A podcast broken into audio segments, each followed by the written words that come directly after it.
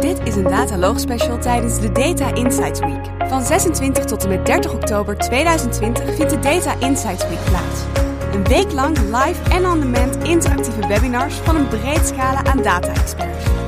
De Data Insights Week is een week vol webinars, podcasts en whitepapers. Kijk voor meer informatie op www.datainsightsweek.nl. Welkom bij weer een nieuwe uitzending van de Dataloog in samenwerking met Big Data Expo voor de Data Insights Week. Oh, die backup. Herken je dat wel? Dat je als je uh, je in dingen kwijt bent, dat je hoopt dat je het nog in je Dropbox kunt vinden. Of dat je het ergens op een oude, oude floppy disk nog kon vinden. Nou, vandaag gaan we het hebben over het onderwerp backup. Maar we gaan niet praten over backups als zijnde de kostenpost. Maar we gaan kijken naar of je nou voor die modellen omtrent uh, backups kunt maken. En waar de waarde van een backup daadwerkelijk zit. En dat doen we met Veeam. Uh, Veeam is een specialist in het maken van backup software. En dat doen we met niemand minder dan Lloyd Hopper.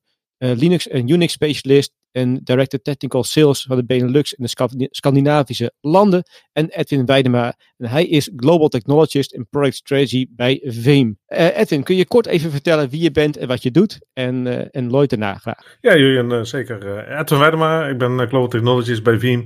Ik doe een brug tussen business en technologie. En ik ben eigenlijk onderdeel van de Office of the CTO. Ja, ik ben Lloyd Hopper. Ik ben uh, van huis uit uh, Linux Unix Technote, zoals je dat zojuist aangaf. En inmiddels ben ik uh, director voor de pre-sales voor de Benelux en enkele andere landen. En mijn team die geeft technische steun aan de sales teams.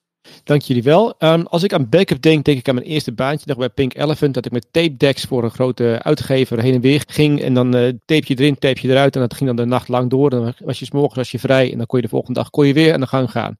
Dan praten we over 1998, 1999. Het kan niet anders zijn dat er in die tijd heel veel veranderd is. Klopt dat, Edwin? Er is heel wat veranderd, maar dan zijn we uit hetzelfde jaartal zo'n beetje. Dat komt me ook heel bekend voor als, als backup admin. Direct van school, uh, direct de backup admin ingedrukt. Als zijn er van, gooi op, doe jij dat maar. We vinden het dan niet heel belangrijk, maar dan kan jij er vast leren hoe dat werkt. En als je dat nu eigenlijk kijkt, hoe dat eigenlijk gegroeid is van uit de kelder of op zolder als zijn de IT'er, naar eigenlijk een, een, mooie plaats in een kantoorgebouw, dat men toch wat meer waarde geeft nu ook aan backup. En dat men het ook op een andere manier doet. Zie jij dat ook, Lloyd? Dat, uh, dat backup een, uh, nieuwe technologie geworden is die je betere uh, voeten aan de grond gekregen heeft? Data is de nieuwe olie, zeggen ze tegenwoordig. Dus zeker weten. die data die moet je wel veilig stellen voor je business continuïteit. Maar, um, dus, dus ja, maar het is, is, een heel belangrijk aspect geworden van, van je IT-infrastructuur en afdeling. Maar tapes, die zijn er nog wel hoor. Die zijn er nog wel? Zeker weten. Ik kan nog een andere baan vinden ooit, als ik dat zou willen. Even voor het beeld van de, van de luisteraar. Jullie zijn uh, experts in, de, in het backup vakgebied.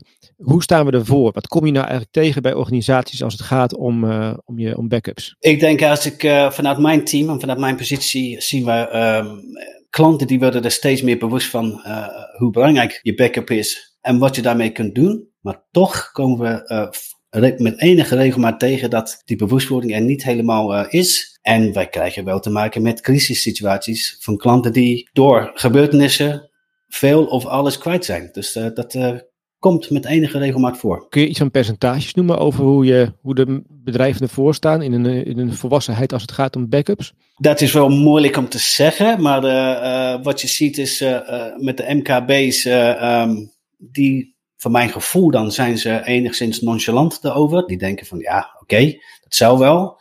Enterprise business, die zijn er meer bewust van. Maar toch worden die ook met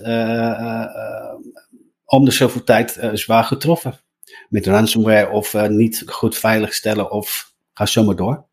Ja, die ransomware wil ik het zo heel graag over, uh, over hebben. Um, maar hoe, wat, je hebt het over backups. En wat is nou een goede backup? En hoe, wat voor regels zitten er nou eigenlijk omheen? Hoe maak je dat nou eigenlijk een, een goede backup? Dat is denk ik niet dat je gewoon iets op een floppy zet en dan vervolgens in een kast legt. Edwin. Nee, wat wij eigenlijk aanhouden eh, vanuit architectuur en ook vanuit de techniek en het team van, van Lloyd is van maak gebruik van de 3-2-1 regel. Zorg ervoor dat je eigen drie kopieën hebt. Eén is productie en twee andere kopieën. Waarvan die twee andere kopieën ook nog op verschillende media is. Uh, we hoorden eigenlijk al tapes. Het leuke is, we dachten allemaal, joh, tape is eigenlijk dood in dat hele verhaal. Ja, eigenlijk het lang opslaande tape zien we eigenlijk weg zijn gegaan. Maar tape is eigenlijk weer teruggekomen voor um, eigenlijk een soort bescherming tegen ransomware. Dus men doet nu eigenlijk een tape backup op voor de, voor de eerste zeven dagen. In plaats van voor die tien jaar opslaande tape. En eigenlijk dan hebben we nog de, hè, dus de drie, de twee, en houden we de één over. En de één is eigenlijk zorgen dus dat eigenlijk één dataset los staat van jouw bedrijf. Dus of door middel van een tape en dan ook echt uit de tape streamen uit en uit de kluis, of zeg maar uit de tape streamen naar een kluis toe en daar opslaan. Of, en dat zien we eigenlijk steeds meer opkomen, is een stuk, zoals we dat noemen, immutability. Eigenlijk het uh, write once, read many. Dus je schrijft hem eigenlijk maar één keer en daarna kan je hem eigenlijk meerdere keren lezen, maar je kan hem niet meer aanpassen. En dat is belangrijk. Kijk je naar tapes, dan zou je er later overheen kunnen spoelen op dat verhaal. Maar wij doen steeds meer met object storage, dus cloud. Dus je ziet data bewegen naar de cloud. Daar zie je nu een, op, uh, een, een, ja, een trend eigenlijk komen. Immutability is dat uh, genoemd. En dat is eigenlijk een blok wat geschreven wordt, wordt gemarkeerd en kan eigenlijk niet gewijzigd worden totdat eigenlijk de vervaldatum die erop is geplaatst verloopt. En dan pas wordt hij weer vrijgegeven. En dat is eigenlijk ook het verhaal van een airgap, dus naar stekers. Zorg ervoor dat data offsite is, niet beschikbaar is, niet voor je eigen mensen en ook niet voor andere mensen. Ja, Lloyd, ik, ik, las een artikel van jou op, uh, op Tweakers. Die zal ik ook eventjes in de show notes uh, plaatsen. Airgap, het is een term die mij nog niet bekend is, uh, Lloyd. Wat is dat precies? Nou, dat is zoals Edwin beschreef. Dat je, dat je een kopie van je data, letterlijk airgapt, dus ruimte ertussen.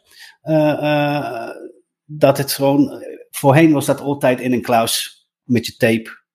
Met een, code op de klaus en maar enkele mensen konden daarbij. En inmiddels is dat met die uh, immutability uh, op verschillende clouds, is dat dan een virtual air gap.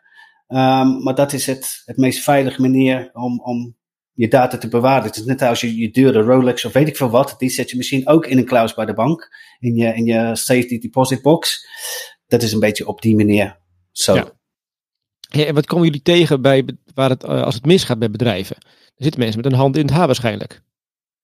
Ja, dat kan je wel zeggen. We hebben wel uh, gevallen gehad waar, waar klanten, een klant letterlijk alles, maar dan alles kwijt was. Dat we zelfs uh, qua communicatie via privé e-mailaccounts moesten communiceren, omdat de hele infrastructuur getroffen was. En dan roepen ze ons in om te helpen of om een nieuwe omgeving op te zetten, of om misschien iets terug te kunnen halen. Um, het is, de, de consequenties kunnen desastreus zijn. Ja, en, maar dan ben je eigenlijk al te laat. Hè? Als we jullie moeten bellen om uh, als het misgegaan is, dan ben je denk ik te laat, of niet Edwin? Uh, ja en nee. Wat niet? Is, er is een stuk schaamte rondom bedrijven zeg maar, die geraakt zijn door bijvoorbeeld ransomware. Dus alles plat ligt, data versleuteld, mensen kunnen niet werken, een briefje op de deur van, joh, als je ons nodig hebt, klop aan de deur, want hè, zelfs de bel doet het niet, want het gebouwenbeheersysteem is zelfs versleuteld. Ja, dat, is, eh, dat zijn hele serieuze zaken. En die mensen zelf, die hebben ook zoiets van, wat moeten we doen? Dus bedenk zelf eens, als jij al je data kwijt zou zijn, wat zou jij, hoe zou jij reageren als mens zijn? Dan ga je in een soort ja, beschermmodus. Is dan alles weg? Ja en nee. Heb je bijvoorbeeld al Veeam draaien? Ehm, zorg ervoor dat je, als het kan, een support call log met ons. We hebben speciale teams, onder een SWAT-team, die mogelijk iets voor je kan betekenen. Een, een voorbeeld daarin is, we hadden een, klant die was bezig met een conversie, die werd geraakt door ransomware heel veel bestanden versleuteld. Die heeft contact gehad met ons supportteam. Het supportteam is opgeschaald en is speciaal gaan kijken van kunnen we misschien nog wat met die data doen. Kwamen ze erachter dat de versleuteling van de bestanden eigenlijk alleen maar op de eerste paar bytes van het bestand waren. Dus eigenlijk als je een bestand wil openen, dat was versleuteld. Dus je kon eigenlijk niks met het bestand. Als je kijkt naar hoe wij backups maken, hadden we wel backups inclusief die versleuteling. Alleen wij hebben metadata in verschillende plekken in een bestand staan, dus in verschillende blokken. Dus wij konden eigenlijk al die blokken die versleuteld waren herstellen vanuit onze backup. Waardoor deze klant toch eigenlijk hun backups weer terugkreeg en daardoor een restore kon uitvoeren van merendeel van hun bestanden. Maar ja, dat is maar één van de vele gevallen waar we eigenlijk bij betrokken raken. En wat ik dan eigenlijk ook eh, de gebruikers en, eh, en organisaties wil oproepen: van, joh, denk na, kan je een expert bellen? Wees niet benauwd en ook niet van, joh shit, um, ik ben geraakt, laat ik het maar niet zeggen. Rijk uit naar mensen die experts zijn op dit gebied. Ze willen je graag helpen. Alleen zorg er wel voor dus dat jij hun belt in plaats van andersom. Anders word je oversteld met telefoontjes van mensen die goed bedoeld jou als organisatie proberen te helpen. Ja, ik, ik hoor een beetje in je, in je woorden, uh, Edwin, um, dat een backup niet zomaar een backup is. Dat je gewoon de bestandjes op een, uh, op een file zet en dan uh, klaar zet. Maar dat je ook metadata en, en blocks door elkaar heen opslaat, zodat je redundancy daarin hebt. Klopt dat? Ja, als je, als je kijkt hoe wij, wij hebben speciale backup bestanden die zeg autonoom zijn. Dus we kunnen bestand oppakken, ergens anders neerzetten, compleet nieuwe installatie van Veeam doen en dan weer een herstelactie starten. En dat heeft te maken doordat wij versie in het, het bestand hebben. We hebben verschillende headers met metadata. En we slaan niet de bestanden op in het bestand. Nee, we slaan blokken op. Dus die blokken die corresponderen weer met bestanden. Zodat we ze kunnen herstellen. En dat doen we op meerdere plekken. Dus wij hebben zelfs ook in onze backup hebben we eigenlijk zo'n 3-2-1 regel, zodat we ervoor kunnen zorgen dat als er ergens een blok beschadigd is, vernietigd is, of wat dan ook, dat we naar een ander blok kunnen gaan om toch dat, dat herstel 100% te kunnen voltooien. Heeft ook deels te maken met het feit dat wij agnostisch zijn en wij zeggen niet je kan alleen met Veeam draaien op type X of Y. Wij zeggen je kan Veeam draaien op alles, zo goed als. En op alles bedoel je op een aparte backup server of op iedere PC? Hoe moet ik dat zien? verschillende clouds, verschillende uh, storage types, uh, noem het maar op. het is een heel bewuste keuze van Veeam om geen eigen hardware mee te leveren. Wij willen overal kunnen draaien en ook daarmee vendor lock-in voorkomen bijvoorbeeld. Noem je vendor lock-in en we hebben het over al, al de kostenpost gehad. Um, als ik aan backup denk, dan denk ik ook aan iedere keer de reclame die je krijgt van Dropbox. Dat ik nu voor 1 terabyte moet gaan betalen. En dan zie ik die bedragen en dan word ik een beetje bang. Is het nou eigenlijk duur, uh, Lloyd, uh, backups maken? Waar praten we over? Nou, het, is, het, kan natuurlijk wel duur zijn. En zeker als je het uh, tot in de puntjes helemaal geregeld wil hebben en nul zorgen wil hebben. Laten we eerlijk wezen. voor niks komt de zon op. Um, maar het is natuurlijk zo dat die vendoren, zoals Veeam en andere vendoren, die, die moeten wel meegaan met de bewegingen. En wat je tegenwoordig ziet, is dat cloud de toekomst is al een tijdje, maar nu meer dan ooit. Zeker in deze uh, uh, tijden van pandemie. En wij hebben ons ook um, aan moeten passen in de afgelopen jaar of twee. En onze licentiemodel is ook uh, veranderd in een subscriptiemodel. die heet nu Veeam Universal License. En daarmee kan je, in plaats van dat je een licentie koopt voor product A of B, één licentie, die kan je inzetten voor alle producten. dus als jouw bedrijf in de komende periode verandert, dan kan jouw backup licentie ook veranderen in hoe je die inzet en waar je die inzet. Je hebt geen, uh, uh, dat je niet opnieuw moet kopen omdat je van on-premises naar cloud gaat. Voor ons dan maakt dat niks uit. Een licentie is een licentie en die mag je overal inzetten. Ik hoorde net wat je zei in deze tijd van de migratie naar de cloud. Ik kan me ook voorstellen dat je bij bedrijven binnenkomt en die zeggen, ja, ik heb toch alles in de cloud staan. Er wordt toch altijd al gebackupt. Waarom zou ik me zorgen gaan maken? Dat klopt, maar dan, uh, dat horen wij ook met enige regelmaat. Maar dan hebben wij het over de Shared Responsibility model. Uh, dat wil zeggen dat veel cloud vendoren die, die hun primaire uh, verantwoordelijkheid is de infrastructuur. De beschikbaarheid van de omgeving. Ze hebben een deels verantwoordelijkheid je data tot en met, maar daar houd ik bij op. Als ik thuis uh, de verzekering heb voor mijn, voor mijn inboedelverzekering, ik heb ook een slot op mijn voordeur. Ik zou ook kunnen denken van nou, ik heb een slot, is toch prima? Maar nee, als iemand die slot kan omzeilen, of mijn huis binnendringt, heb ik toch die verzekering nodig om ervoor te zorgen dat alles wat kwijtraakt of gestolen wordt, dat ik dat terug kan krijgen. En dit is niet anders dan dat. Zeg je daarmee dat, dat een cloud provider niet helemaal verantwoordelijk is voor een backup van, uh, van, mijn, uh, van mijn apps en van mijn software en van mijn uh, databases die ik heb staan ergens? Ik zou zeggen juist helemaal niet verantwoordelijk. Dat is jouw verantwoordelijkheid. Het is jouw data, niet van hun. Realiseren mensen zich dat wel, bedrijven zich dat wel, dat, dat dit zo is? Ik zie heel, je moet je voorstellen, luisteraars, dat ik, ik zie Edwin heel hard met zijn hoofd nee schudden. Ja, dat klopt helemaal. Dat is maar, eigenlijk een misconceptie die we heel veel tegenkomen. We gaan naar de cloud. Dat hebben we ook in het begin van het jaar gezien met hè, de pandemie die binnenkwam. Uh, zeilen heel hard. Dat mensen die hadden van, hey, die resources of die bronnen heb ik niet in mijn eigen datacenter. Dus ik moet, om, om zeg maar, samen te kunnen werken naar bijvoorbeeld Office 365 gaan. Ik zet direct alles in de cloud en daarna is het Microsoft zijn verantwoordelijkheid. Ja, zo werkt het niet. Het blijft jouw eigen verantwoordelijkheid. Als je ook naar de wet kijkt, GDPR en wat er eigenlijk omheen hangt, data blijft eigenlijk altijd jouw verantwoordelijkheid. En wat Lloyd al aangaf, een shared responsibility model, ligt eraan afhankelijk met welke cloud provider je werkt en welke diensten zij voor jou leveren, is wat zij dus gaan doen rondom die data. Zijn ze alleen maar aan verwerken voor die data? Of zijn ze ook degene die daar uh, wat mee gaat doen? Dan verandert namelijk het verhaal rondom wie is nou verantwoordelijk waarvoor. Maar blijf eigenlijk altijd als je eigen bedrijf verantwoordelijk voor je data. Waarom? Dat werd in het begin al gezegd. Data is eigenlijk hè, het levensbloed van jouw organisatie nou, tegenwoordig. En als je dat dus eigenlijk het handen geeft, geef je eigenlijk jouw bedrijfsjuwelen eigenlijk aan een cloud provider. hey, dat is apart. Dus wie zou er nou verantwoordelijk zijn voor jouw data? Uh, maar dan kom je bij een bedrijf binnen en dan vertel je het verhaal. En dan gaat het, valt het kwartje dan gelijk al bij, uh, bij mensen die je spreekt? Hangt vanaf. Soms wel, soms niet. En wat moet je dan... Ja, ja voorbeelden geven? Ja, nou, wij moeten ze zien te overtuigen natuurlijk. En uh, um, klanten denken echt... En, en ik ook als, als consument denk ik ook van... Nou ja, ik, ik heb mijn foto's bij Apple of Google of weet ik veel wat. Die, die, die zorgen daar toch voor. Maar nee, is het antwoord daarop. Het is, het is toch... Er zijn toch mijn foto's. Er zijn toch mijn documenten, weet ik veel wat. En uh, als ik ze goed wil bewaren, nou, ik heb ze inmiddels ook over op meerdere plekken en ik backup mijn eigen PC met onze eigen software, omdat ik weet dat ik ben daar verantwoordelijk voor. Maar vaak realiseert men zich dat pas nadat er iets is gebeurd. Ja, als je, als je daar eigenlijk ook naar, naar kijkt, van goh, hè? Hoe gaat men daarmee om? Dan is eigenlijk ook educatie, zeg maar, het uh, uitleggen, mensen op de hoogte brengen. Uh, dat is eigenlijk 70%, 80% denk ik wel van onze rol als zijnde, ook als leverancier in de markt. Onze channelpartners, zeg maar, die ons leveren naar klanten, maar wij ook rechtstreeks naar klanten.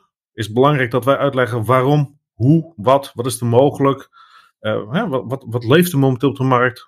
Heel veel bedrijven die, die letten daar verder niet op. Die zien dat wel steeds meer. En die zijn ook al wel druk bezig met, oké, uh, al die aanvallen, hoe gaan we dat af, afvangen? Maar een stukje educatie vanuit vendoren, dus ons als leverancier richting de markt, is gewoon belangrijk erin. En zeker ook vanuit mijn rol als Global Technologist, is dat eigenlijk key. Ja, want even voor mijn beeldvorming. Ik uh, stel je voor, ik heb een, eh, een klein bedrijf, uh, maakbedrijf. Ik heb, ben me er niet zo van bewust, dit luistert dataloog. En ik denk, oh, nu moet ik aan de gang. Je hebt gelijk. Waar kan ik terecht? Nou, je zou natuurlijk bij uh, gewoon kunnen gaan googlen. Hè? Dus dan kom je uit bij verschillende vendoren. Um, sterker nog, voor kleine bedrijven biedt Veeam gratis oplossingen aan. Dus je hoeft er niet eens voor te betalen. Dus tot een man of tien, geloof ik uit mijn hoofd, hebben wij gratis licentie, of ook voor mensen thuis. Um, wat wij willen, meer dan, natuurlijk willen wij als, als bedrijf ook onze broodje kunnen verdienen, maar wat wij willen is dat het, het bewustwording en dat men ziet, erin ziet dat databeveiliging is meer dan alleen backup, maar ook je moet er bewust van worden en wij willen dat iedereen het doet. En of dat nou met ons is of een ander, onze taak bij onze klanten is, is natuurlijk Veeam positioneren, maar belangrijker dan dat is dat ze uh, er bewust van worden dat het nodig is. Ja, we hebben eigenlijk voor al onze producten, zoals Lloyd aangeeft, een community edition. Dus die is uh, free of charge, zoals we dat zeggen, dus gratis. Zeker in Nederland is dat best interessant. Voor mensen voor thuisgebruik, kleine MKB'ers, tot maximaal 10 gebruikers of tot 10 ja, werklasten, zeg maar. Dus daar kunnen mensen eigenlijk al gebruik van maken voor thuissituatie of kleine bedrijven. Word je groter, uh? Zou zeggen, kijk op Veeam.com of bel een van onze kantoren hier in Nederland of in de Benelux. Ja, voordat ik, voordat ik een kantoor ga bellen, wil ik natuurlijk eerst iets, iets weten. Ik, moet, ik wil weten wat ik moet gaan weten. Kun je nou eens uh, drie bullet points zeggen van oké, voor die bewustwording van mijn eh, van data, van, van backups, moet ik dit soort dingen weten. Je hebt nu genoemd uh, shared responsibility, is voor mij een heel helder punt. Je had het over dat niet alles kwijt is als je, als je ransomware in je organisatie mee te maken krijgt. Welke dingen moet ik nou als, als, als CTO van een bedrijf nou echt weten en waar, voor die bewustwording? Nou, dat je, uh, nummer één is dat je meerdere kopieën hebt. Ja. Dus die 3-2-1-regel, dat is het allerbelangrijkste. En of je dat nou met vendor A, B of C doet, dat maakt niet uit. Als je eigenaar of CTO bent van een bedrijf, dat is de belangrijkste regel. 3-2-1. Een air gap, heb ik net ja. vernomen. Ja. Ja. Als tweede in feite van waar staat mijn data nou werkelijk? Mensen die gaan de cloud in, men heeft om, zeg maar, lokaal nog wat staan, men heeft in verschillende clouds wat staan. Dus zorg ervoor dat je weet, waar staat jouw data? Wat moet ik beschermen daarin? Ja, hey, en maakt het ook uit wat ik backup. Uh, ik kan me voorstellen dat je, dat je ook uh, niet alleen je, je data wil backuppen, maar ook gewoon je, je settings van je programma's en je programma's uh, zelf, je organisatie. Nou, wat, je, wat, je, wat wij zien, vaak zien is dat je, um, en ook als export manager heb ik daar een mening over, je moet wel kunnen onderscheiden. En dit is ook hoe je het uh, economisch het beste inricht uh, qua backup uh, beveiliging of databeveiliging. Je moet weten wat is nou kritisch, wat is echt kritisch, wat is minder kritisch en wat is niet kritisch. En daarmee kan je ook het meest economische opzet uh, maken van hoe moet ik mijn data beveiligen en op welke manier en hoe vaak. Dan heb je het over die RPTO.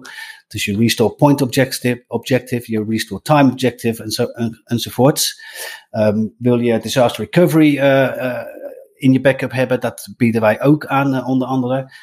Daarmee kan je zeggen van, nou, die database of die applicatie of die mailbox, ik noem even wat, die is het meest kritisch. En die wil ik allemaal nu terug kunnen hebben. Maar die andere, dat is iets minder kritisch. En daarmee kan je ook als bedrijf zijnde uh, het meest economische inzetten. En de kosten op de juiste manier uh, uh, handhaven. Daarmee zeg je eigenlijk heel kort bewuste keuzes maken. Juist. Ja. Weet wat je hebt en hoe je het wil inzetten en hoe kritisch het is. We hebben twintig minuten gepraat over wat backups zijn, wat de kosten zijn en, en wat de licenties zijn.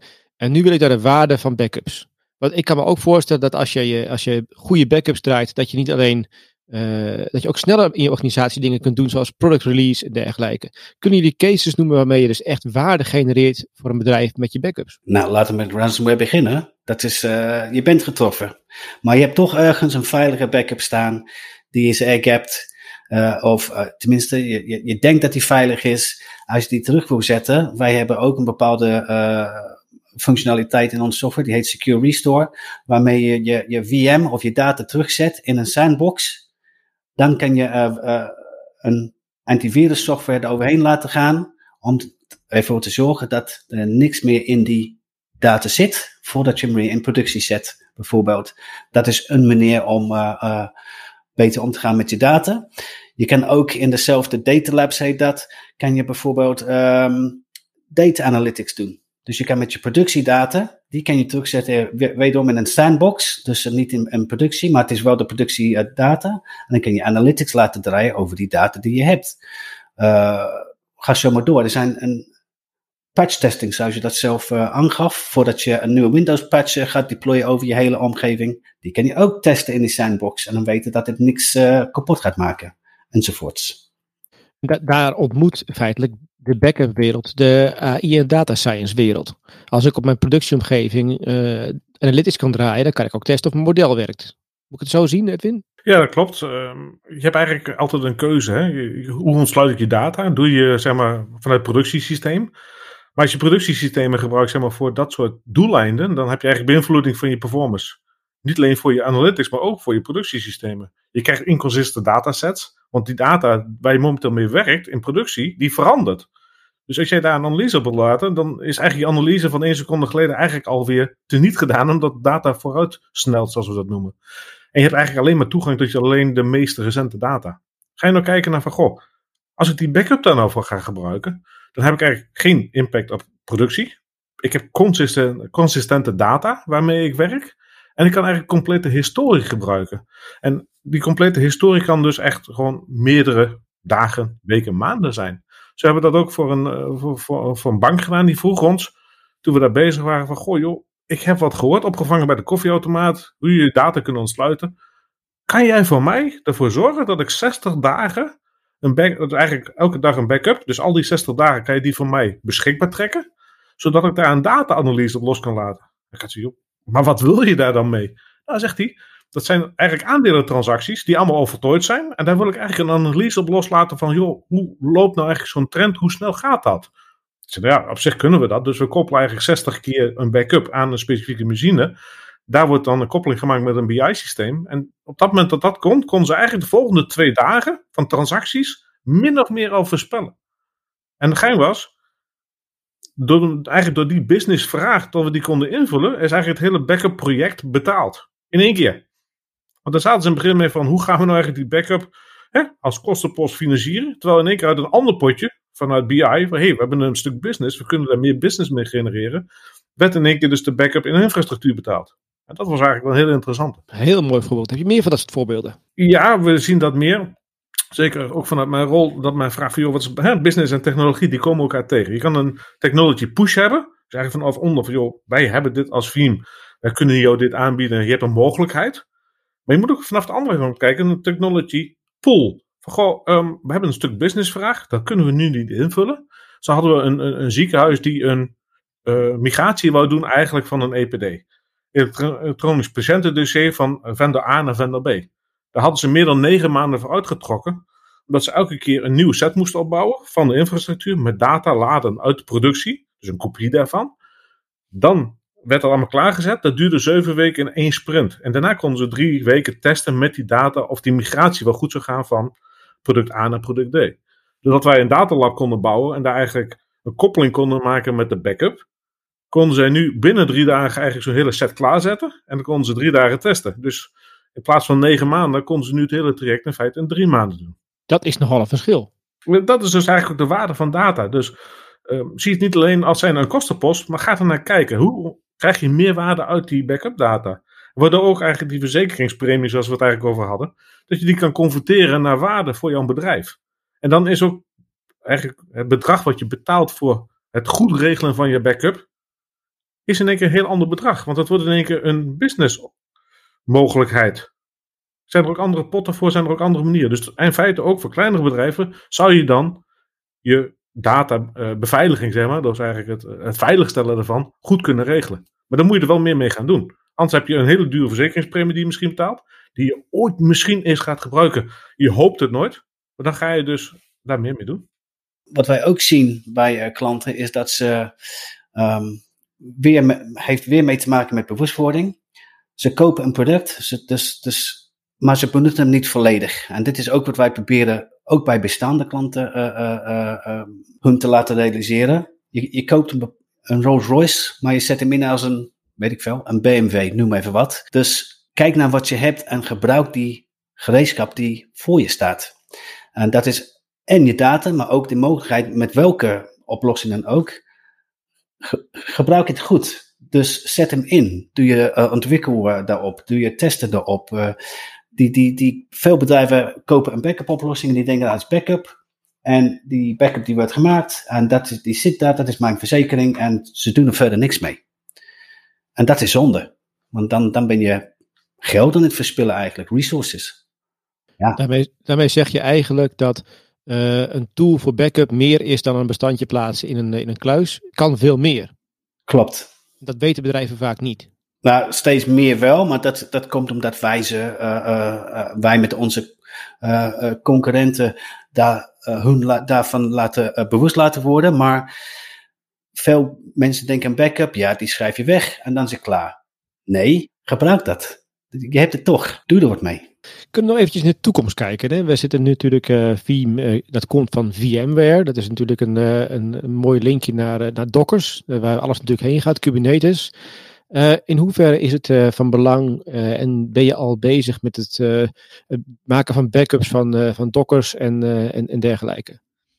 Nou, dat is iets wat Veeam, is een, is een pad waar Veeam nu ingaat. Vorige week hebben wij aangekondigd dat wij kasten marktleider in het eh, backuppen van containers hebben overgenomen. Dus die zijn nu onderdeel van de Veeam uh, als bedrijf zijnde. Wij zien er heel veel toekomstperspectief in. En dus hebben onze executive team besloten om die, deze acquisitie te doen. En um, ik verwacht op, uh, uh, op den duur, niet al te lang, verwacht ik zelf. Ik heb geen datum of zo, maar ik verwacht dat wij zelf met een uh, container backup oplossing zullen komen. Dat zou wel de bedoeling zijn. Als ik het goed begrijp, is een container gewoon iets waar een algoritme draait. Maar het kan me voorstellen dat mensen die dat niet goed uh, implementeren, dat je veel meer opslaat in een container dan eigenlijk nodig is. Dat je dus toch gewoon backup nodig hebt. Ik zie Edwin weer heel hard knikken. Ja, dat klopt. Uh, containers zijn eigenlijk, zoals we dat zeggen, niet geschikt om data in op te slaan. Daar zijn ze niet voor. Want je rolt eigenlijk heel snel containers uit om heel veel werklasten te kunnen draaien. Maar ja, dat hebben we daarvoor ook eigenlijk gezien met VDI, met de virtuele desktops die waren eigenlijk ook niet gemaakt om data in op te slaan. Die zouden ergens anders moeten worden opgeslagen. Maar ja, het wordt toch gebruikt. Men gaat toch data erin opslaan. Hetzelfde met in feite containers op, op Docker. Daar zien we ook data in verschijnen. En dat is ook data die gewoon persistent is en dus daar moet blijven staan. Daar is ook waarom we eigenlijk kasten hebben overgenomen. Zij doen eigenlijk iets unieks in dat geheel. Want het is Docker en daarbovenop draait eigenlijk Kubernetes als zijn een soort orchestratieplatform. En Kasten die registreert en die doet eigenlijk een backup van de applicatie die bovenop die containers allemaal draait. En dan pakt hij niet alleen specifiek data, maar hij pakt eigenlijk de applicatie met alle databronnen. Dus bijvoorbeeld een database die eraan zit, een file share, configuratiefiles, templates. Die verzamelt hij allemaal en die doet hij eigenlijk consistent, inclusief de applicaties, slaat hij op als een backup. En dat was voor ons juist heel interessant, omdat wij heel veel instant VM, eh, zeg maar instant recoveries doen. Dus vanuit een backup file direct een restore kunnen doen. En door middel dat Carsten dat bij ons in een backup file gaat laten landen, kunnen we ook een restore doen van die applicatie weer terug op Kubernetes in die containers met alle datapaden die daarbij horen. Als ik getroffen word, heb ik mijn IT-infrastructuur terug. Ik heb mijn data terug. En ik kan ook weer gelijk mijn modellen gaan draaien die ik toch al aan het draaien was in de tijd dat ik in productie was. Ja, de applicatie is teruggekomen. En eh, als je kijkt op Docker containers, wat is daar eigenlijk de kracht in? Dat je heel snel werklasten kan laten schalen. Dus je zet eigenlijk applicatie terug en op dat moment spint hij alweer nieuwe containers op met nieuwe paden en nieuwe data. Op het moment dat die gerestored is. Hoe lang duurt dat dan? Waar moet ik aan denken? Ik heb echt helemaal geen, totaal geen beeld van. Als ik nu getroffen word, ik moet backups gaan draaien, ik moet mijn organisatie opnieuw gaan, uh, gaan opstarten. Hoe lang ben ik bezig? Als ik het goed, als ik het goed voor elkaar heb, volgens de 3-2-1-0 regel. Als je het goed voor elkaar hebt, dan gaan we ook eigenlijk onderscheid maken tussen werklasten die je direct terug wil hebben. Een aantal werklasten die pas later terug hoeven te komen. Kijk bijvoorbeeld naar een e-mailsysteem. Was belangrijk dat de dienst weer beschikbaar is. Zo'n dienst die laden wij direct vanuit bijvoorbeeld een instant VM recovery. Dus vanuit de backup file wordt de VM opgestart binnen 30 seconden. Als je het goed voor elkaar hebt, draait de service weer. Onder water gaan we daarna de data eigenlijk terugplaatsen waar ze hoort. In productie vanuit de backup. Maar de dienst is direct operationeel, data komt later terug. Eh, in een Instant VM Recovery heb je ook al toegang tot eigenlijk je mailbak in de data die erin staat. Maar je moet nog een keer een transactie doen om vanuit die backup file naar productie terug te gaan. Maar dat kan gewoon onder water plaatsvinden met een, uh, zeg maar een vMotion. Zeg het verplaatsen onder water van jouw data vanuit de backup file naar productie. Heb je een, gewoon alleen maar een restore, dus heb je alleen maar platte backup, ja, dan gaat het, eh, dan, zoals we het noemen, de laws of physics. Dan is het hoe snel het touwtje is, kan je dan terug gaan zetten. En daar moet je dus ook eigenlijk als een CTO of als bedrijfseigenaar rekening mee houden van, ik heb wel een backup gedraaid, maar waar staat die? En hoe snel kan ik hem terughalen? Ja, en ook de vraag, wat voor backup is het? Dus is het de backup van een heel service systeem, wat ook gelijk kan draaien, of is het een backup van puur de platte data? Dat wil ik jou zeggen, klopt dat? Ja. En het kritisch of niet kritisch. En daarom zeggen wij, je moet die onderscheid kunnen maken van wat is bedrijfskritisch, wat moet ik zo snel mogelijk terug hebben om überhaupt door te kunnen als onderneming en wat is iets minder van belang. En hoe lang duurt het voordat je die afwegingen gemaakt hebt? Want ik kan me voorstellen dat het best wel een, een moeilijk proces is om daar uh, keuzes in te maken. Dat valt op zich wel mee, want bedrijven weten over het algemeen wel wat hun belangrijke systemen zijn. En aangezien we die systemen of als een VM of als een container nu eigenlijk kunnen backuppen, kan je die gewoon in één keer terugpakken. Zolang die maar in die backup zit, hebben wij de mogelijkheid om een zeg maar zoals we dat noemen, een instant recovery te doen. Heb je alleen platte data, is het lastiger. Want dan moeten we dus zeg maar files terugzetten. Maar daar hebben we zelfs ook een oplossing voor. Want we hebben uh, eigenlijk begin van dit jaar, eind vorig jaar, ook backup voor NAS-systemen. Dus eigenlijk specifiek filesystemen. En daar kunnen we ook een instant recovery nu gaan doen in de toekomst. Zeer nabije toekomst van files. Dus die komen eigenlijk ook direct vanuit je backup terug. En dat is waar wij ook als organisatie heel erg druk mee bezig zijn om te kijken van, joh, backup is leuk, zoals we dat altijd zeggen.